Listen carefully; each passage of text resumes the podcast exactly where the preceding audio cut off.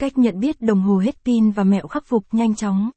Thông thường, mỗi một chiếc đồng hồ đeo tay được cung cấp đầy đủ các năng lượng sẽ có thời gian hoạt động nhất định.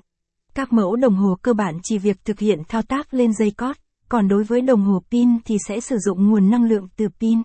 Cùng bệnh viện đồng hồ theo dõi bài viết dưới đây để tìm hiểu cách nhận biết đồng hồ hết pin và mẹo khắc phục nhanh chóng.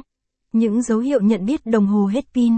Nhận biết được dấu hiệu đồng hồ đeo tay hết pin giúp người dùng chủ động trong việc thay ngay và tránh để đồng hồ ngừng hoạt động ngay lúc đang cần đến, hay hiển thị thời gian sai lầm gây ảnh hưởng đến sinh hoạt hàng ngày. Kim dây nhảy mỗi 2 giây, 4 giây. Dấu hiệu đồng hồ hết pin thường gặp nhất là hiện tượng kim dây không di chuyển mỗi một giây mà lại nhảy vị trí mỗi 2 hoặc 4 giây. Trong đó, kim dây nhảy mỗi 2 giây là dấu hiệu nhận biết trên các loại đồng hồ Nhật Bản máy pin hoặc máy cao cấp.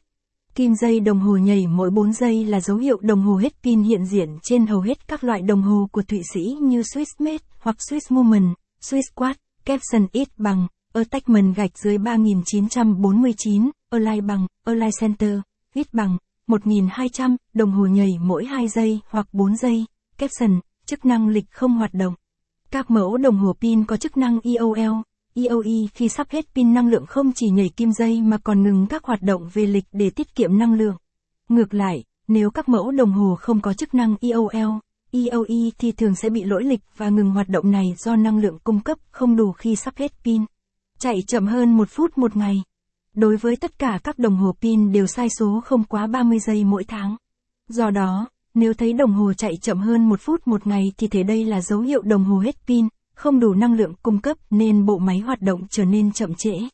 Capson ít bằng, attachment gạch dưới 3948, Align bằng, Align Center, ít bằng, 1200, đồng hồ chạy chậm hơn một phút một ngày, Capson, mẹo xử lý nhanh khi nhận thấy đồng hồ hết pin.